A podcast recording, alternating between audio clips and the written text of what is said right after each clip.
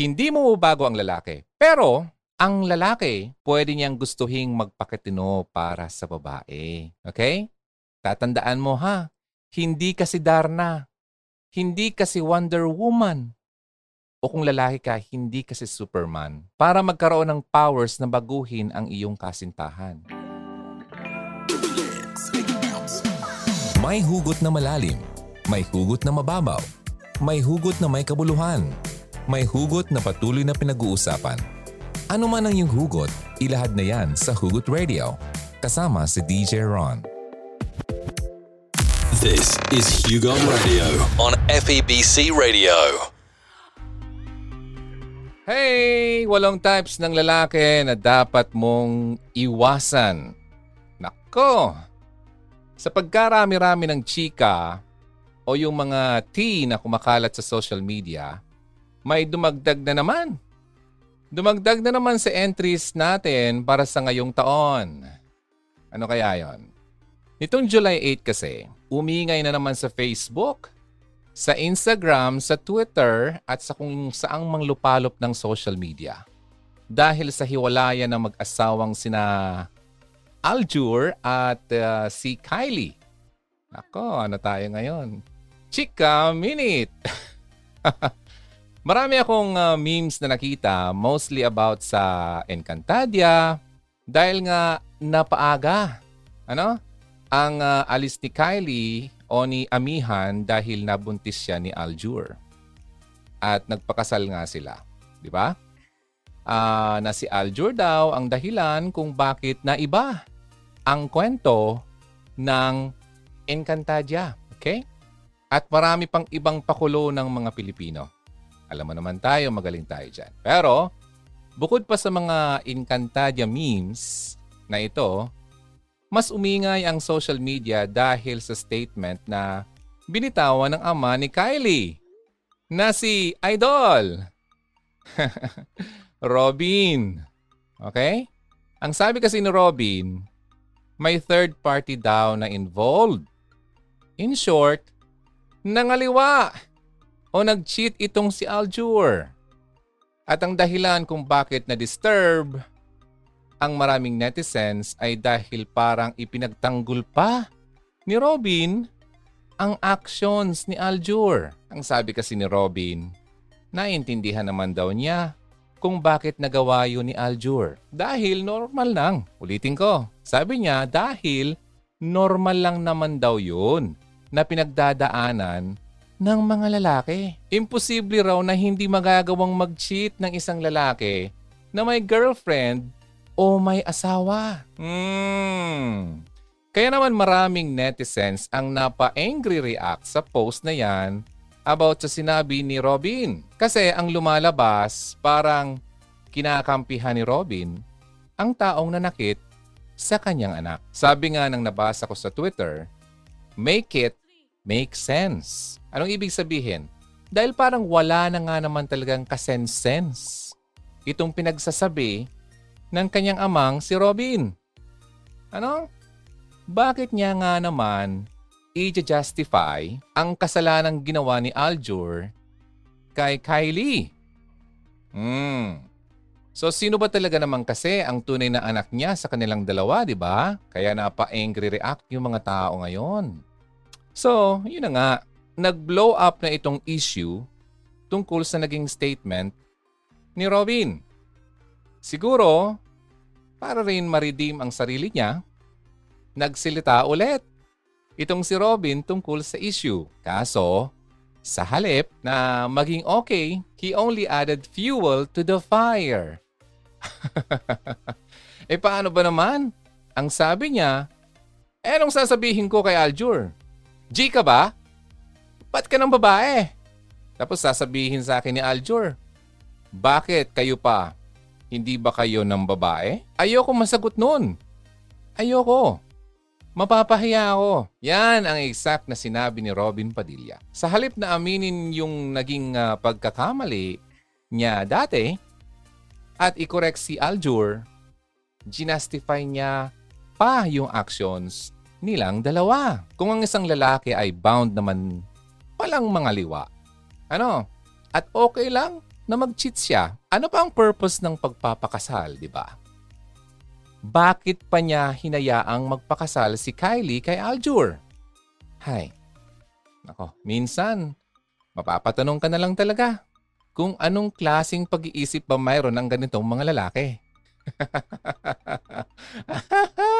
Bumabalik ang topic natin sa mga makalumang hugot radio, ha?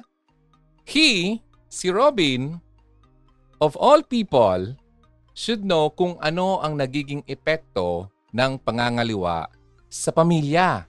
Dahil nga siya mismo nakagawa na nito. But, unfortunately, iba ang takbo ng isip niya. Napakaraming pwedeng i-normalize sa panahon ngayon pero never naging, hmm, magiging kasama doon ang pag-normalize ng cheating. Ano? Malalim at long-lasting ang nagiging effect niyan sa asawa na pinagtaksilan mo at lalong-lalo na sa mga anak nyo. And one thing to remember about cheating is that ay, hindi yan surprise. Ano? Hindi yan surprise. Hindi totoo yung uh, ma-surprise ka isang araw, clueless na clueless ka, tapos malalaman mong nag-cheat yung partner mo pala. No, kagaya ng kung paanong may symptoms ang sakit, ano? Bago mo siya ma-diagnose, ganon din naman ang cheating. May mga signs yan. Aha? May mga videos na akong ginawa niyan before. Mga signs ng pag-cheat. May mga signs kang makikita sa partner mo. Sa personality niya, sa kilos niya, at sa pakikitungo niya sa iba. Na pwede mong pagbasehan if capable ba talaga siya ng pag-cheat. O kaya may balak talaga siyang gawin ito. O baka nga ginawa na nga niya ito. Ala, ala, makinig kayo ha. Makinig. Bihira na lang akong gumawa ng ganitong uh, content ngayon. Ah, so ngayon, uh, buhayin natin. Kasi mukha yatang nawawala yung mga buhay ng iba dyan eh. Hindi yata nakakasabay sa mga medyo mga matalinghagang mga pag-uusapan. Gusto lang lagi ang pinag-uusapan ng patungkol sa Labidabs. Ay nako, sige pagbigyan natin. Ngayon, to know more about cheating pala, yung uh, signs and ways kung paano ka makakaiwas sa temptation ng uh, pangangaliwa, you can watch our episode. Halimbawa, yung ginawa ko before na gawain ng cheater. Nasa YouTube yan. Iba't ibang uri ng panloloko o kaya proven things na ginagawa ng nagluloko. Common lies ng cheaters. I-type nyo lang yan sa YouTube ng Hugot Radio. Mahanap nyo ang mga topics na yan. Sobrang dami na sa totoo lang. Ano? Cheaters. O kaya punta kayo sa playlist doon sa section ng uh, sa taas ng Hugot Radio channel. Mayroon doon playlists. Hanapin nyo yung Cheaters Manloloko playlist. Okay? Available na yan sa YouTube And syempre sa Spotify ng Hugot Radio. Kamusta kayo, Hugs? Ha? Mukha bang uh, parang uh, may kumakalam-kalam na sikmura mo kasi parang uh, excited ka na o kaya parang uh, natatakot ka na baka pasok dito yung kasintahan mo. Sabihin ko tonight, nako, hala. Okay. Sana okay ka lang ano? Ready ka na. Actually, ikaw, bilang isang babae, hindi lang yung kakayahan niyang mag-cheat ang dapat na tinitingnan mo before you decide to be in a relationship with him or bago ka mag-decide na pakasalan mo siya. Hi! Isa lang ang early signs ng infidelity sa mga red flags that you should look out for sa isang prospect mo na mapapangasawa. Nako, kasi hindi naman kasi biro yan. Hmm? Na-excite na ako, sabi ni Janice. Hello, sabi ni uh, Fuel. Mayamay ng konti yung mga shoutouts, okay? Maraming salamat din mga nandito sa YouTube. Ang dami nyo. At uh, sa mga nakikinig sa Care 104.3 The Way FM, maraming salamat din. Okay, so, hindi kasi biro ang pagpapakasal, ha? Para nga yung uh, isang sitcom nung bata pa ako, yung mag-asaway di biro. Pinapanood ko yun, elementary pa ako noon. Uh, ang bida doon si Lot Lot tsaka si Monching. Oh, 'di ba? Talagang mag-asaway di biro. Ano nangyari ngayon? Alam niyo na ang kwento nila. Unlike sa mga magkaibigan o barkada, uh, barkada mo na makakasama for ilang hours or kaya ilang days, tapos may kanya-kanya na kayong bahay na uuwian, di ba? Yang magiging asawa mo, habang buhay mo yang makakasama. Okay, habang buhay mo nang kailangang pakisamahan at samahan na tumira sa iisang bahay. Nako, pagkagising mo, yan ang unang mong maaamoy. makikita. Bago ka matulog, yan din ang huli mong makikita. Ha? siya rin ang makakasama mong magpalaki ng iyong anak. So basically, pagsasawaan nyo ang pagmumukha at presence ng isa't isa. Kaya kung problematic ang partner mo, okay, na makukuha mo, magiging kalbaryo talaga ang mga natitirang years ng buhay mo. Ay. Ay. Dalawang high kasi kaliwat kanan yung camera ko ngayon eh. Kung ready ka na, okay? Heto na. Ang walong types ng lalaki na dapat mong iwasan. Mga type ng lalaki na never, never mong dapat i-consider na asawahin. Hmm. Dali, dali, dali. Pakishare na. Dali, dali. Habang na-live tayo, pakishare nyo na ngayon din sa Facebook nyo para naman mas marami makapanood at uh, makaalam nitong uh, ating mga pag-uusapan ngayon. Konti lang naman to, ha? Excited na sila. Alright, aside sa early signs ng infidelity, okay? Ang una sa listahan ng lalaking dapat mong iwasan ay yung tan unbeliever. Unbeliever. Hindi naniniwala na mayroong Diyos ay, nawala kagad yung iba oh. Nagbawas yung mga nanonood oh. okay. O kung naniniwala man, on the surface lang. Okay? Pero wala naman talagang personal na relationship sa ating Panginoon. Alam mo itong pinakauna ko kasi importante ito. Ano, ulitin ko lang sa mga kaka-join na pinag-uusapan natin ngayon. Walong types ng lalaki na dapat mong iwasan. So ang number one ko dito, pinakauna talaga dapat. Importante naman kasi to. Yung lalaking hindi naniniwala na may Diyos o kaya naniniwala naman siya but on the surface lang. Okay? Yung pa-attend-attend lang sa simbahan pero pag uwi, abay limot na agad ang narinig sa simbahan. Okay? O kaya yung tinatawag na one-day Christian. Yung kapag Sunday, kay Lord siya. Pero kapag Monday hanggang Saturday, kay world siya. Sa mundo siya. Ha? He belongs. Saan? Sa world. Dalawang mukha, kumbaga, two-faced, ika nga. O kaya naman, evangeligaw. Anong ibig sabihin ng evangeligaw? Nagpa-participate sa outreach, sa Bible study, pero iba naman pala ang motive. may pinopormahan pala sa simbahan. At gusto lang magpapogi points. Evangeligaw. Nako, malaking X yan. Okay? Sabi nga 'di ba, God is love himself. Nagagawa lang nating magmahal dahil sa love na ipinamala sa atin ni Lord. Ngayon, kung wala siyang personal na relationship kay Lord, hmm, sino Saan ang source ng pag-ibig na ibibigay niya sa iyo? Sige nga, pag-isipan mo nga yan. Saan siya kukuha ng source ng love?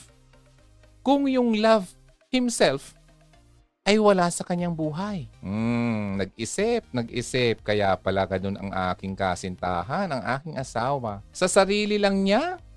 Hmm, malabo yun. Kung ganyan, sakali man sa sarili siyang kumukuha, napakadali mag-fail ang ganyang klasing pagmamahal. Mababaw lang yan. Dahil tayo mga tao, tendency natin ay maging selfish. Okay? The only way na kaya mong magbigay ng selfless na pagmamahal, ulitin ko, the only way na kaya mong magbigay ng selfless na pagmamahal ay kung na-experience mo na ito mismo kay Lord. Na-mention ko na yan dati pa. Okay? Five years ago pa. Hindi kayo nagkahalungkat ng mga old episodes. Kaya kung wala siyang personal na relationship kay Lord, nako Hugs, makinig ka sa akin. Kahit gaano pa yan kagwapo, hmm? Kamacho, katalented, machong nananampal. May nakita akong ganyan. Laki-laki ng katawan, nananampal! Ay nako, taraga naman. Okay. Ay, may nakakaalam yan. So, mananonood ngayon sa laki ng katawan, sampal ang ginawa. Okay. Uh, malaking katawan. Ha? Gaano man siya katalented. Kagaling gumiling. O kaya mag-TikTok TikTokerist. ang bang ang bang ano mo, ang boyfriend mo ba o kaya ang asawa mong lalaki TikTokerist? ang bira, di ko ma-imagine. okay. Uh, kagaling gumiling. Uh, instant X pa rin yan. Okay? Ulitin ko, gaano man siya kagaling, kagwapo, kung ano man sa kanyang uh, hitsura. Uh, kung wala siyang personal na relationship kay Lord, wala po yan. Okay? X po yan. Kaya nga nakakaalarma kapag narinig mo o naririnig mo ang ibang mga babae na sasabihin, uh, ay, nasa kanya na ang lahat. Nasa kanya na sana ang lahat, kaso unbeliever eh. Wrong. Mali. A man can have everything. The looks, the talents, the knowledge. Pero kung sa una pa lang ay hindi na niya kilala, si Lord personally, lahat ng meron siya ay good for nothing. Walang silbi. Walang silbi. Okay? Hay. Another reason as why or as to why dapat na mayroon siyang personal or personal relationship kay Lord ay dahil kahit gaano pa kayo mag-compromise sa mga bagay-bagay kung wala kayong spiritual connection in the first place. Okay? Mahihirapan kayong kumonekta sa isa't isa. In the first place, kung wala kayong spiritual connection, mahihirapan talaga kayong kumonekta sa isa't isa. Which is important para makasurvive sa tough times ng marriage. Okay? Mahirap na nga yung pag-aasawa. Hindi pa kayo makakonekta sa isa't isa lalong maghihirap yan. Yung identity mo kasi, aminin mo man o hindi, fully influenced yan ng paniniwala mo. Okay? Yung pag-uugali mo. Stand mo sa mga bagay-bagay kahit na kahit nga pati yung uh, pagkain na pwede mong kainin, naapektuhan lahat ng yan ng spiritual beliefs na mayroon ka. Okay? Kaya kung pwede lang naman na ma-engage ka into marriage with someone na in union sa spiritual beliefs mo or nyo, bakit ka pa magko-compromise kasama ng isang tao na may different na belief kaysa sa iyo, di ba? Hindi talaga kayo magmamatch. Hindi kayo magtutugma. Hindi kayo magmi-meet. Okay? Hindi lang kasi love ang nagmamatter sa isang relasyon kundi compatibility din, which is affected by your spiritual beliefs. Remember that a man who loves God is a man that will surely treat you right. Di ba? Hmm. Nakakalungkot. Maraming ganun. Nalulungkot ang mga babae kasi hindi sila tinitrato ng tama ng kanilang mga kasintahan o asawa. Ito po kasi ang bottom line. Kasi wala si God sa kanyang buhay. Hay, una pa lang yan. Ha? Walo to. Ready na ba sa pangalawa? Ha? Ana? Absolutely correct? Ay, Thank you sa mga nasa YouTube. Hi, YouTubers. Hi, Facebookers. Mga TikTokerists. Tuwa ako sa TikTokerist eh. Ay, mga nanay, ha, sabihin ko lang ha. May nauuso ngayon na ano, maiba lang tayo ng konti. May nauuso ngayon na paraan upang mapadali ang panganganak. Kailangan daw mag-TikTok. Okay? Habang naghihintay ng labor, no? Ah, advice ko lang mga nanay, wag na wag niyong gagawin kung hindi niyo alam kung anong klasing tao ang iaanak niyo. Kawawa naman kung lalaki yan. Kawawa naman yung anak niyo pambihira kung lalaki yan. Ah, nagtitiktok kayo, eh habang ilalabas nyo siya pambihira, ipapasa nyo yan. Baka paglabas nyo yan, eh, nagtitiktok na yan kaagad. Nako, tiktok ko na lalaki, pambihira. Hindi ko ma-imagine talaga. eh. Okay. Anyway, marami naman nagtitiktok na lalaki pero hindi yung pag- pagiling-giling, yung pambihira naman. Iba naman sana. Ano? O sige, move na tayo. Second. Second sa type ng lalaking dapat mong iwasan ay yung abuser.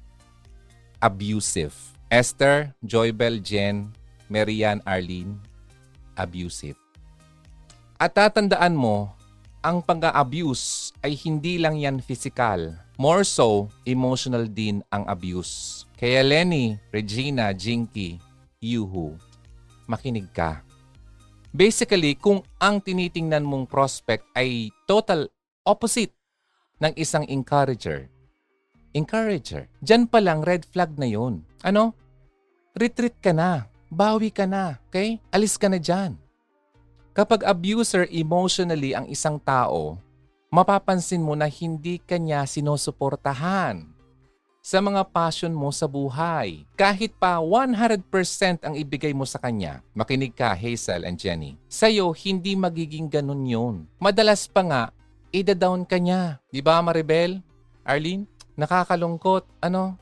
He would make you feel less. Yung sa halip na i-encourage ka niya na kaya mo, kaya mo yan. Siya pa yung nang mamalait sa'yo. Yung mga ganitong klase ng lalaki, makinig kayo. Jingling. Julius, lalaki. Nako, sana makakuha ka ng ano dito. Tips. May nakikinig ng mga lalaki. Okay? Yung mga lalaking hindi marunong mag-encourage. Okay? Yung masyadong mapangmaliit. Yung mga ganitong klase ng lalaki, ma-pride yan. Mary Rose, ha? Yan, nakikinig si Yen Yen. Ma-pride yan. Ang lalaking suntok sa pride nila yung may mas na-achieve yung babae kaysa sa kanila. Ayaw nila ng nahihigitan ng partner. Ay, bohola na. Ayaw nila yung mga lalaking yun na nahihigitan sila ng partner nila. Gusto nila kasi sila lang ang superior. Okay? Nasa nature na talaga ng lalaki ang pagiging ma-pride. Nature yan, Hazel. Gusto nila na laging sila ang nasa taas. Pero hindi yan excuse para i-hinder niya ang growth ng partner niya dahil lang may inferiority issues siya. Okay, Maribel? Remember, do not settle for anything less. Di ba, Jinky? Hazel? Kung ganyang klaseng lalaki ang pakakasalan mo, okay? Magiging parang ibon ka na nasa hawla, na nakakulong. Thank you, Julius. Kapangalan mo yung tatay ko. Hindi mo ma-spread ang pakpak mo kung ikaw ang klaseng babaeng katulad nito na, parang nasa loob ng hawla. Hindi mo ma-spread ang iyong mga pakpak at makalipad ng mataas. Dahil lagi kang ililimit ng kapartner mo. Ba? So, pangalawa na, sa dalawang nabanggit ko, pumasok na ba kagad siya? Hmm, walo to. Pag mag-apat ka dito, naku, bagsak. Pasok! Oh, sige. Continue tayo. Second, second na yun ha. Sa mga ka-join lang, ang una po ay walang personal relationship kay Lord. Pangalawa, abusive or abuser ang lalaki. Pangatlo, hindi tayo magtatagal kasi maraming ah, excited at marami din kayong gagawin, I know. Number three, addict. Yan ang pangatlo. Addict. Sabi nga 'di ba, lahat ng sobra ay masama. Kapag sinabi kasing addict, hindi lang naman yan sa drugs. Hindi. You can be addicted to a lot of things. Yung pagiging addict sa TikTok. Ayun naman yung TikTok. Okay. Yung pagiging addict sa cellphone. Meron nun. Meron. Ah, ML. Sa computer games. Mobile games. Pornography. Pornografiya. Alam ko yan kasi ganyan ako dati. Buti nga ay nalalabanan ko na yan. Hindi ako nagmamalinis. Okay? Alcohol. Umiinom doon ako dati. Pero hindi naman ako lasinggero. And many, many more. Okay? Addict addiction. Ibig sabihin, yun na lang lagi hinahanap niya. Kapag naglalaan ka ng oras sa isang bagay na higit pa sa dapat, addiction na po yan. Okay? Kapag sobra-sobra na, Marge, Shasharine, Jenny, Genevieve, pag sobra-sobra na kasi, iba na yan. Hindi na yan maganda. Okay? At hindi yan magandang trait sa magiging kapartner mo. Okay? Kapag naglalaan ka ng oras sa isang bagay na higit pa sa dapat, na hindi naman talaga okay lang naman paminsan-minsan. Pero hindi okay sa paminsan-minsan yung pornografiya, okay? Pipiliin mo naman kung ano yung paminsan-minsan na yan. Halimbawa, playing games, paminsan-minsan. But the rest, hindi yun okay. Alcohol, kahit paminsan-minsan nakakasama. Naiipon yan, okay? Malaki ang tendency na makonsumo niya or makonsume siya ng addiction na yan at ang ending, kahit oras para sa inyo ng pamilya mo, ay mapupunta na doon sa kanyang kinaadikan. Di ba, Francia? Kung sa alak nga, di ba, may sinasabi sa label, drink moderately. Aba nagsasalita yung label? may voice over. Drink moderately. Ganon din dapat sa mga kinahihiligan natin. Halimbawa, meron nga siyang addiction. Halimbawa lang. Kung nagpapakita naman siya talaga ng willingness na i-address at i-correct naman niya. Well, good sign yun. Good sign yun. Pwede mo siyang bigyan ng another chance. O nga pala, meron tayong uh, video about second chance. Hanapin niyo yon sa YouTube ng Hugot Radio.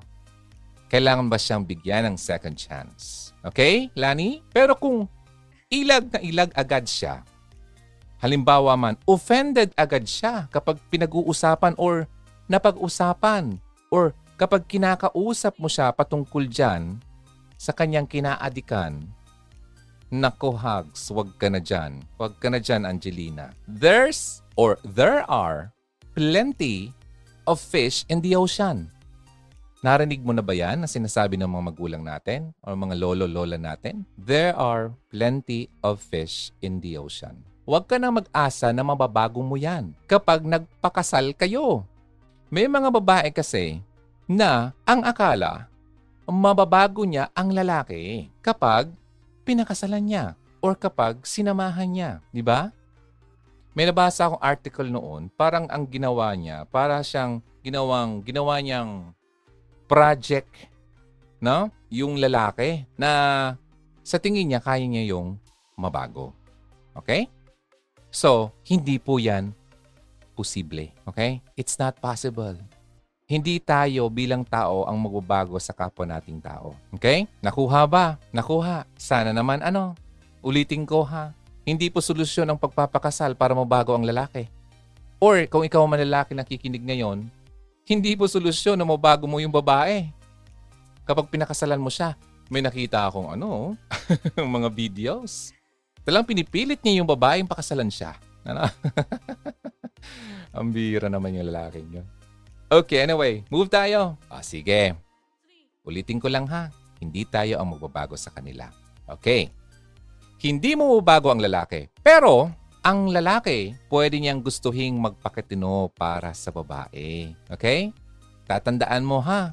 Hindi kasi Darna. Hindi kasi Wonder Woman. O kung lalaki ka, hindi kasi Superman. Para magkaroon ng powers na baguhin ang iyong kasintahan. Diba, Lani? Angelina? Ah, Resi, kamusta ang pinag-usapan natin? Jenny, Renevilla. Hindi tayo, ano, superhero. Nakita mo yung post ko kanina? Yung lalaki, yung illustration, pinupunuan ng lalaki ng puso niya yung pulmang puso na parang picture or baso ng babae. Yun nga lang, pinupunuan niya, kaso broken yung pulmang puso na picture ng babae. It is not our job to fix a broken heart. Okay? Ganon din naman yon. Hindi tayo ang magbabago sa kasintahan natin. Si God. Okay? Sa nga mga hindi pa nakaka-follow sa Hugot Radio, uh, sa Facebook, hanapin nyo lang ang Hugot Radio. May mga pinopost ako dyan na hindi nyo uh, malamang nakita pa. Sinishare ko sa ating page sa Facebook.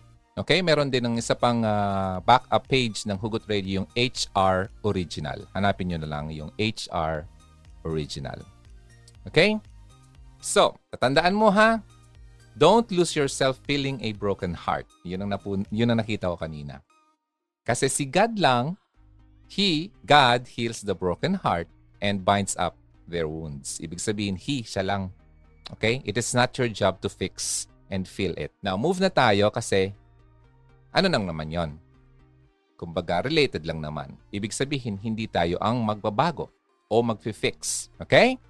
Kaya kung sa una pa lang, kung sa una pa lang ha, kung sa una pa lang wala nang willingness na magbago, what makes you think na biglang magmagic at magbago ang lahat ng kinakasal or ang lahat ng tao pag kinasal na kayo? Or sino man na pakakasalan mo? Sige nga, pag-isipan mo yan. Do you really think mangyayari yan? In an instant? After yung pakasalan, nagbago na siya kaagad. Malayo yan. Hindi po yan mangyayari. Pressy? Maribel? Monica? So ito na ha. Pangatlo, addict. Addiction. Pang-apat. Punong-puno ng kanyang sarili. Full of himself. Puno. Full. Okay? Yung narcissistic kung tawagin, self-centered, ganun yon. Kung puro lang about sa kanya ang concern niya, okay? Umalis ka na sa relasyon na yan. Now na. Ngayon na. Sinasabihan kita, wag mo nang patagalin yan. You're just wasting your time. Remember that marriage is a union, okay? Between two people. Of course. Meaning, magiging isa kayo. Union.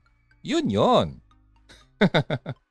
diba? Ang concern ng isa ay aalalahanin din ng isa. Hindi naman pwedeng mag-asawa na kayo pero kanya-kanyang business pa rin, di ba?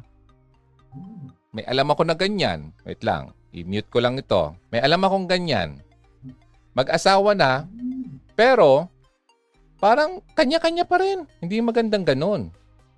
Kasi kaya nga kayo nag-asawa para maging isa kayong dalawa. Kaya kayo nag-asawa upang magtulungan. 'di ba? Hindi yung kanya-kanya. Bahala ka. Pera mo, pera mo. Pera ko, pera ko. May ganun. Nag-asawa pa kayo kung ganun. 'di ba? Walang, hindi yung maganda. 'di ba? Kaya nga to become one. Sabi ni uh, Lani. I need some love. Na, na, na, na, na, na, na. Iba naman yun. okay? Pero anyway, yung uh, title ay tama. Okay? Ang concern ng isa ay alalahanin ng isa. Okay? So, hindi pwede na mag-asawa na kayo pero kanya-kanyang business pa rin. Ha? Tatandaan yan.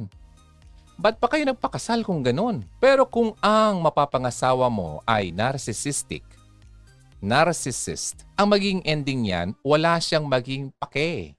Maliban sa mga bagay that concerns himself. Okay? Nako, isang malaking X yan X ang ganitong klase ng lalaki. Kasi ang tendency niyan, okay? Magbubuhay binata lang naman yan. Kahit na pamilyado na yan. I'm telling you. Dahil nga, puro sarili lang ang iniisip. Okay? Isa lang ang pronoun na alam niya. I. Alam mo yung title na Me, Myself, and I?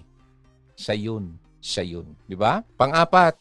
Sabi ko kanina, pag naka-apat, nako, bagsak. Pasok ba siya sa lahat? Walo lang to. Sa mga ka-join lang, dumarami lalo sa YouTube. Hi sa mga nasa YouTube, maraming salamat. Mga baguhan dito, ito pang Hugot Radio. Ako po si Ronaldo ng Hugot Radio. First timer ba dito, paki-subscribe at paki-hit ang bell icon at i-hit yung all notification para every time na may bago ay manonotify ka agad. Okay? Sa mga nasa Facebook na naman, nagtatanong about ng stars, wala po tayo doon sa HR original page. Doon lang po ang may stars dito sa Hugot Radio ay wala po. Hindi ako pinagbigyan ni uh, Facebook sa stars dito sa Hugot Radio main page natin. Okay, it's okay. Wala namang problema yan. So, move na tayo ha. Dinalyn, Pressy, si Meros nandito ulit. Okay, Carrie, nakikinig at si Maribel. Maraming salamat. So, pang-apat yun ha. Sa mga kaka-join lang, dumarami kasi. Ulitin ko lang. Yung una, kasi walo to, hindi naniniwalang may Panginoon. Number one yun. Pangalawa, abusive. Abuser. Pangatlo, addict. May addiction. Nawala. Alin nawala? Don't tell me, kanina pa ako nagdadaldal ha. addiction, pangatlo at pangapat, puno ng kanyang sarili. Okay? So, ready na ba sa panglima? Wala naman ba problema sa ating uh, live stream ngayon? Pakisabi naman dito. Okay, yes, yes. We're good. Okay siya. Then paki-heart na lang dito sa Facebook at paki-like uh, na rin dito sa YouTube. Move na tayo. Panglima, fifth on the list is yung mahilig mag-control. Hmm? Mahilig mag-control. Hindi ka naman puppet, di ba? Hindi ka naman puppet, pero lahat ng kilos mo, abay kalkulado niya, kalkulado niya sa halip na pagpapakasal. Nako, ano mo ang nangyari sa iyo? Pagpapasakal. Nagpasakal. Hindi sa nagpakasal. Yun ang nangyari. Kung ngayon pa lang na mag-boyfriend, girlfriend pa lang kayo, nako. Pero sinasarili ka na niya. Ultimo, pagsama mo sa mga kaibigan mo, nasa kanya ang last word or last say. Nako, wag ka nang magpabulag-bulag pa dyan, iha. O iho. Pwede rin sa iho. Kung ganyan ang girlfriend mo, nako. Sakit ng ulo yan. Hmm. Mas mabuti pa mag-isa sa disyerto kaysa makisama sa babaeng katulad niyan. Lalo yung nagger, nako. Naging wife, nako, biblical yan. Mas mabuti pa daw mag-isa ka sa disyerto kaysa makasama mo ang naging wife. Kaya babae, huwag kayong nagger ha. Hmm? Kasi talagang hindi maganda yan. Hindi yan maganda. Baka makaisip yan, iwanan ka ng lalaki. Makaisip yan ng kung ano man na masama. Diba? So, maging loving wife. Okay? So, ito na ha. Ang pinag-uusapan natin, yung panglima, siya ay mahilig mag-control. Walking red flag ang tawag niyan. Okay? Ang taong yan, walking red flag. May mga red flags sa relationship. Meron tayong video dyan sa YouTube. Pakihanap na lang. Browse niyo yung mga old episodes natin. Old yan pero hindi yan naluluma. Kasi wala naman yun, hindi naman siya dated, evergreen yon. Old lang kasi nakalipas ko ginawa, pero yung information ay hindi naluluma. Pakihanap na lang po, okay? Kung ngayon pa lang, na magjowa pa lang kayo ay inaangkin ka na niya. Inaangkin ka na niya. Ano yung mangyari? At parang ayaw ka nang palabasin ng bahay. What more kung may rights na siya sa iyo dahil asawa ka na niya? Sige nga, Eileen. Hmm. Paano yon, Presi? Jessica, what more kung may rights na siya sa'yo bilang asawa niya? Isipin pa lang. Naku, nakakatakot na no? Halak ka. Yung pangungontrol niya, pwedeng dahil mahal na mahal ka niya. Pwede. O kaya dahil obsessed siya sa iyo. Or baka dahil may personal issues siya. Alin man sa mga nandito, hindi po yun rason hindi yun reason, okay? Para siya ang magpaikot ng buhay mo. Hindi po. Dahil kahit na in union kayo, sabi ko kanina, to become one. United. In union. Kahit na in union kayo, magkaibang tao pa rin kayo. Two different individuals na may kanya-kanyang personality at aspiration sa buhay. Remember, marriage is a partnership. Okay? Partnership po yan. Hindi yan ownership. Okay? Iba po yun. So, nakapanglima na tayo. Controlling ba ang iyong boyfriend o girlfriend o kaya yung asawa mo na? Ay, asawa na niya. Hmm. Paano yun? Asawa mo na. Balik tayo dun sinasabi ko kanina. Walang ibang makakabago sa kanya, kundi si Lord. Okay? So pagdasal mo ang asawa mo. Lagi-lagi. Kung hindi mo pa napanood yung pelikulang War Room, yung War Room, W-A-R-R-O-O-M, War Room. Hanapin nyo yun, maganda yun. Kasi effective naman kasi talaga yung uh, tip doon sa asawang babae kung anong dapat niyang gawin upang mabago ang kanyang asawa. Okay? Sana, sana mamahanap pa kayo, no? Sa, sa YouTube yata nandyan. Okay, ah? So, panglima, controlling ang iyong kasama sa buhay. Now, pang anim. Nako, maraming tatamaan ito. Kung ang kasama mo sa buhay, kasintahan man yan lalo na. Oh, nasa Netflix daw mayroon. Kung nagde-Netflix kayo, hanapin niyo yung War Room. W-A-R-R-O-O-M. Movie. Maganda yon. Kung lalaki, na, lalaki ka naman, asawa mo, babae, nagkakaproblema ka, meron naman movie doon. Yung uh, Fireproof sa mga nanonood. Hanapin nyo rin sa, nasa, nasa, sana nasa Netflix din, ano? Fireproof. Para naman yun sa mga lalaki. Panganim ay mainitin ang ulo. Hay, nako, obserbahan mo siya. Obserbahan mo siya. Paano ba kasi? Okay, paano ba siya makitungo sa mga waiter halimbawa lang? Nasa kainan kayo. Tapos medyo nap- napaghintay siya. Tapos dumating yung waiter. Magagalitin ba siya? Paano ba siya makitungo sa mga mababang uh, posisyon? Sa mga uh, servicemen? O kaya sa mga, ganito, waiter, janitor, paano? Sinisigawan ba niya kapag nagkakamali? Okay? O kaya kapag uh, mali yung in-order niya at binigay sa kanya, sinisigawan ba yan? Kapag nagkaroon ba ng delay? Naiinis ba siya kagad? Obserbahan mo ang katulad niyan. Okay? Pinagtataasan ba niya ng boses ang mga katulad na taong yan? O kaya kung hindi naman sila, pinagtataasan ka ba niya ng boses kapag nalilate ka sa date niyo? Ay, kasi that says a lot about your future partner. Di ba? Kung ginaganyan niya, ang iba ngayon, okay, ngayon pa lang na mag-boyfriend-girlfriend na kayo or pa lang kayo, Paano pa kaya kapag officially na kayo mag-asawa? Sige nga, paano yung Kay? Boyfriend-girlfriend po lang, ganun na siya? Evergreen? Gagay? Aw? Paano yun? Malaya na siyang pataasan ka ng boses. Sisigaw-sigawan ka na lang. Kahit gaano niya kadalas itong gustong gawin. Dahil nga asawa ka na lang niya. Na lang niya. Asawa lang kita! Ako masusunod dito! Nako. Napakalaking kung visible na ang mga warning signs na yan, ngayon pa lang, huwag ka nang magpaka-superhero at itreat mo yan as red flags. Hindi nakakatakot mag-asawa.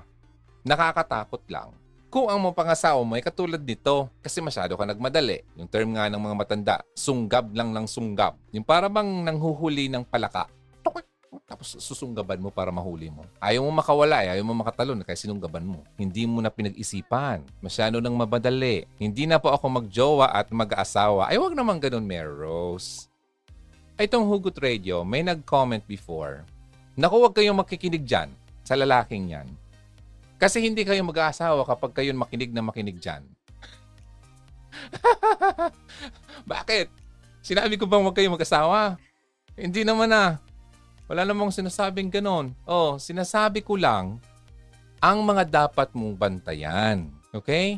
Yung mga dapat mong iwasan. Hindi ko sinasabi na huwag kayong mag-asawa. Wala akong sinasabing ganon. Although, may nasabi naman talaga sa Bible na it's better to be single. Di ba? Mas okay daw maging single. Ang sabi po niya, hindi na kami magkakapag-asawa sa taas ng mga standards po. Isa pa yan, meron din yan. Oh, may nagsabi din ganon. Masyado daw kasi dapat uh, kapag nanonood daw kayo ng Hugot Radio, masyado na daw itataas ang standards nyo kaya hindi na kayo makapag-asawa. Well, problema ba yon? Eh kung hindi mo mahanap o hindi man halimbawa man na tumugma doon sa lalaking nang nililigaw sa iyo, yung mga sinasabi ko, ay huwag ka, mag, huwag ka malungkot. Marami pang darating. Sabi ko nga kanina, di ba? There are plenty of fish in the sea, in the ocean. Huwag ka magmadali. Diyan tayo nagkakamali. Diyan tayo na, na, na napapa, ano eh, nasasala. Yun ang term doon. Doon tayo nagkakaproblema sa sakamamadali natin. Okay? So, hindi naman masama yung makinig sa mga katulad nito. Guide nyo naman kasi to. Well, nasa iyo naman yan kung ayaw mo pakinggan. Bahala ka. Oh, magkikita pa naman tayo pag tanda-tanda natin. No, ma- maalala mo ako. O nga, ano, ito yung, ito yung narinig ko dati. O yung... Sayang, dapat pala nakinig ko sa kanya noon pa. O, di ba? Sana mo, wag, wag ganun ang masabi mo pagdating ng panahon. Sana ang masabi mo, mabuti na lang nakinig ako sa kanya. O, di ba? Sana ganun. O, panglima yon ha. Controlling. Controlling. O, controlling ba yung uh, kasama mo? Bagsak na. Panglima na yun eh. Pang anim. Mainit ang ulo. Lalo na. Kung visible na yung mga warnings na yan, makinig ka ha. Iwas na. Iwas na. Pang pito. Pang pito. Over-reliant pa rin sa magulang. Nako, especially sa nanay. Ulitin ko, masyado pang, ano, over-reliant. Umaasa sa magulang. Lalo sa nanay. Mama, mama. mama. okay lang naman. Okay, i-clarify ko ha. Okay lang naman na humingi ng assistance. Paminsan-minsan. Pero kung iba naman kasi yung usapan, kapag ultimong pambayad ng bills, at pagpapagawa o paggawa ng desisyon sa buhay. Inanay pa rin ang gumagawa. Mama. diba? Red flag yan. Iha, wag ganon. Uy, may pinusaw kanina. Nakita ko lang. Yung cartoon, uh, nanganak yung babae. Cartoon, ano to, illustration. Hindi naman to real uh, ano, people. Yung illustration, nanganak yung babae, inilabas yung bata, syempre puputulin na yung umbilical cord. Sabi niya, no, wag. So illustration lang naman yan. So di, hindi pinutol. Although it's not possible naman in real life. But illustration lang naman to. So hindi pinutol, ibig sabihin, magkadugtong pa rin sila. Somehow. Hindi ko nga ma-imagine kung paano nadugtong kasi ang alam ko natatanggal yun eh. Lumalabas yun sa ano eh. okay, anyway. So hindi pinutol yung pinaputol ng nanay yung umbilical cord ng anak. Dahil hanggang sa lumalaki yung bata, nag uh, nagko-crawl, naglakad-lakad, lagi niyang hawak yung umbilical cord ng bata. So kahit sa, saan pumunta, lagi niyang na na ano, nakakontrol yung bata. So hangga't sa nagbinata, 'di ba? Lagi niyang kasama, katabi magtulog, ganon. So nung bata pa yung bata, maliit pa, siguro mga 3 years old, may nakita siyang lalaki na uh, parang nagustuhan siya sa isang tindahan. Nagustuhan din naman niya somehow kasi parang single mother siya ang illustration doon. Ang problema, ayaw ng bata. No? So, ganun ang attachment nilang dalawa, mother and son. So, wala siya nagawa. So, nawala yung lalaki sa yung opportunity na maging sila ng lalaki. Hanggat sa lumalaki, lumaki na yung bata, naging binata. Yung binata, nagkakagusto na rin sa iba, sa babae. Yung nanay naman, masyadong controlling. Kasi nga hawak-hawak niya yung uh, umbilical cord, di ba? So kapag na may nakikitang babae, yung laki, binubunot niya para hin- ma- maalis yung lalaki doon sa kung sino man nakausap niya. So illustration lang naman yan. Ibig sabihin, masyadong grabe yung attachment yung dalawa to the point na affected na rin yung uh, happiness nila, kung ano man yung dapat nilang gawin sa buhay. Ito kasi pinag-usapan natin dito, over-reliant sa magulang. So, nangyari, doon sa kwento, over-reliant yung magulang sa anak. Okay, kabaliktara naman. Hanggat sa, yun nga, nawala, uh, lagi niyang kasama, tumanda na yung lalaki din, di na rin nakapag-asawa, uh, binantayan na lang niya ng nanay niya hanggang sa tumanda, hanggang sa nawala na rin. So yung attachment nila hanggang doon na lang naman. Dahil sa unang desisyon ng nanay na hindi niya pakawala ng kanyang anak. Mga nanay, hindi po yan maganda. Huwag niyong gawing mama's boy ang iyong mga anak, okay? Lagi niyong isaisip na darating ang panahon na hihiwalay yan sa inyo, okay? Leave and cleave. Aalis yan at magkipag-isa yan sa mapapangasawa niya. Lagi nyo yan tatandaan at i-accept nyo yan. Katotohanan yan. Huwag niyong kontrolin. Kasi kung sakali man, yung anak hindi yan matututo. Katulad nito, over-reliant sa magulang lalo sa nanay. Hindi alam kung anong dapat gawin. Hindi makapag-decide kung anong dapat uh, uh, ibigay na desisyon dahil wala si mama. Diba? So, red flag yan. A man should lead the household. Pero paano niya yung magagawa kung pati desisyon or decision making ay nakaasa pa rin sa magulang lalo sa nanay. Nanay niya ba ang magiging padre di pamilya niyo? Di naman yun, di ba? Kung hindi niya kayang magdesisyon para sa sarili niya, paano siya makapagdesisyon para sa mas mabigat na bagay sa pamilya niyong dalawa? O, paano? Madalas kapag passive rin, passive, ang lalaki at hindi active, malaki ang possibility na ikaw ang magiging breadwinner ng pamilya nyo dahil nga wala siyang disposisyon sa buhay. At hindi rin siya marunong dumiskarte. Hmm, Yuho, Mama's Boy, sabi niya.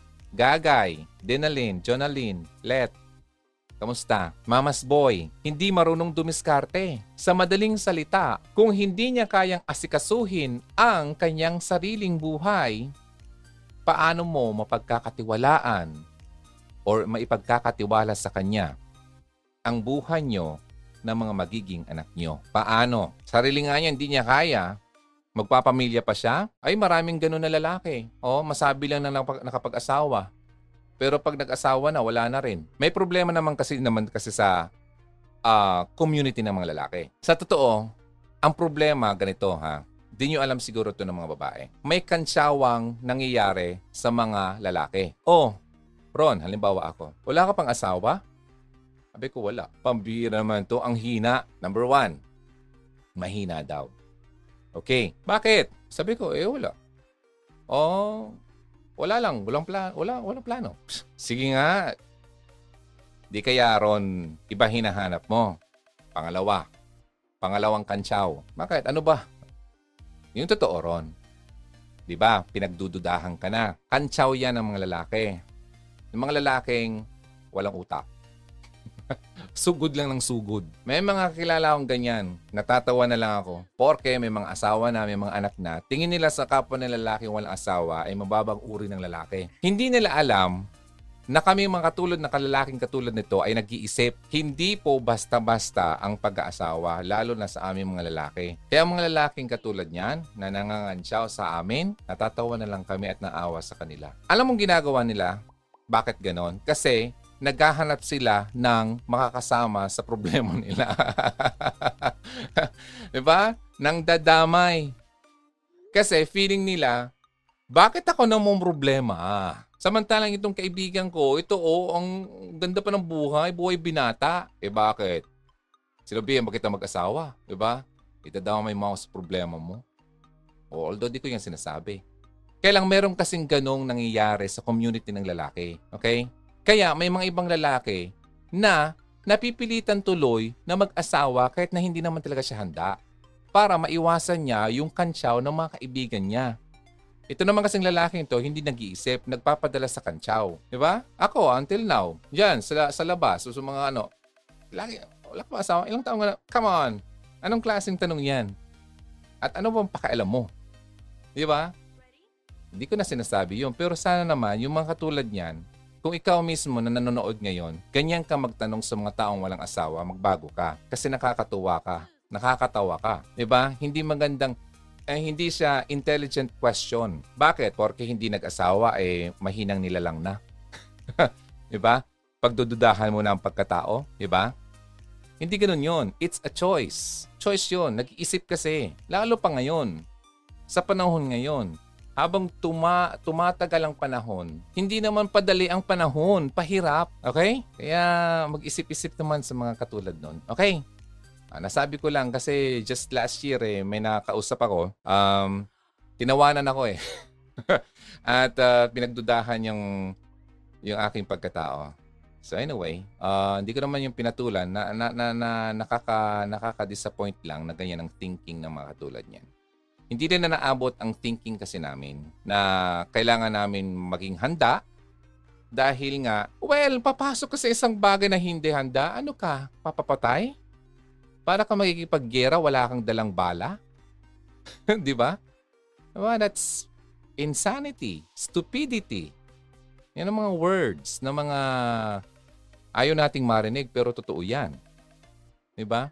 Kaya kung may mga nakikita kang mga lalaki man yan o babae na hindi talaga nag-decide na mag-asawa, choice nila yan.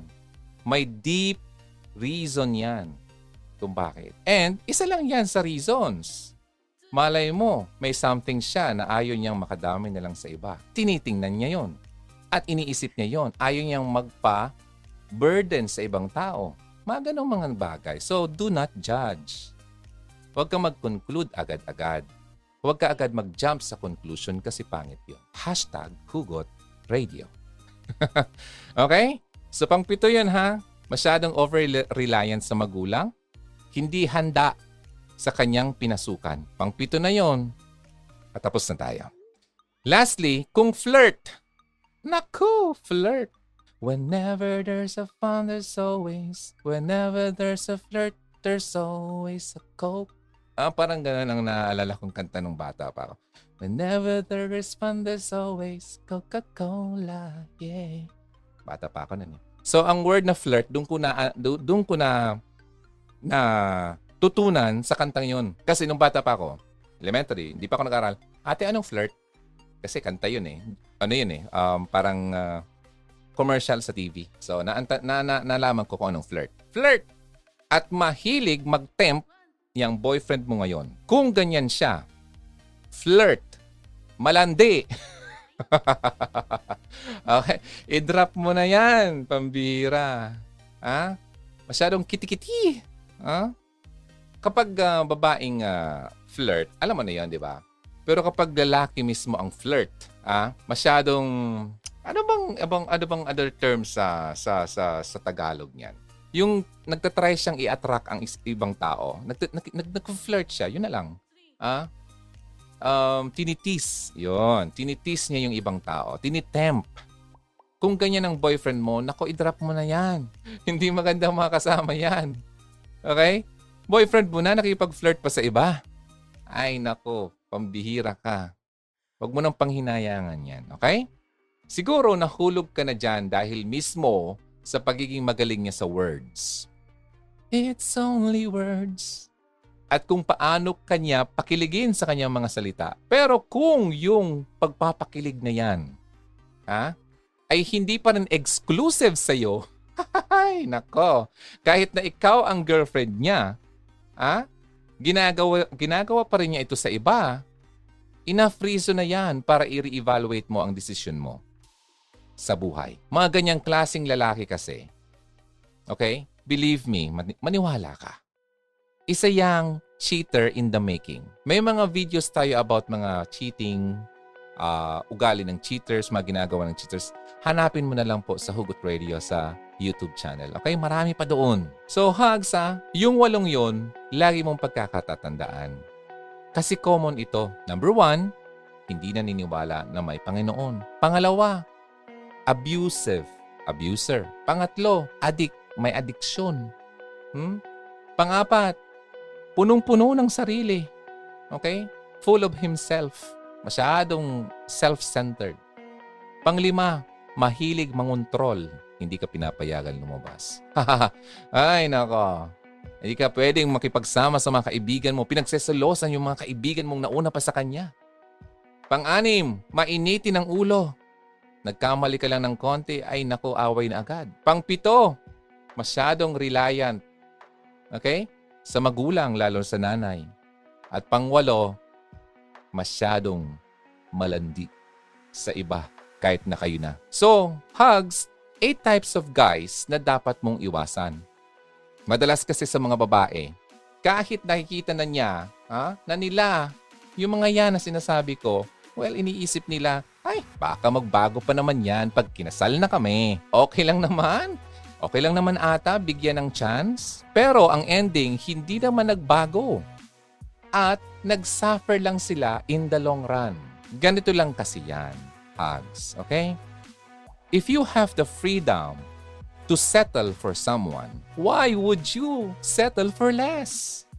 Bakit? Ha? Kung sa mga binibili mo nga, di ba, sa mall, kapag may defect, iniiwanan mo at di mo na binabalikan, pinapalitan mo ng bago na mas okay na kondisyon. Ito pa kaya? Ito pa kaya na magiging partner mo habang buhay?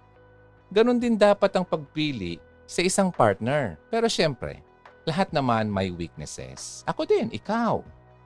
Walang partner na perfect. Marriage will always be a challenge. Kaya nga sa tulong ng wisdom na nanggagaling kay Lord, kailangan mong magdesisyon. Okay? Ito bang klase ng flow na ito ay kaya mong i-deal for the rest of your life? Pero ang mas mabigat na tanong, yung mga traits. Yung mga traits ba na gusto mong makita sa partner mo, nakikita mo rin ba sa sarili mo? Mm. Remember that marriage is a two-way effort. Two-way. Ha? Kaya, you should also be the kind of partner na gusto mo sa sarili mo. Huwag yung, ito yung standards mo, tapos ikaw hindi. Ay mali naman yon. Okay?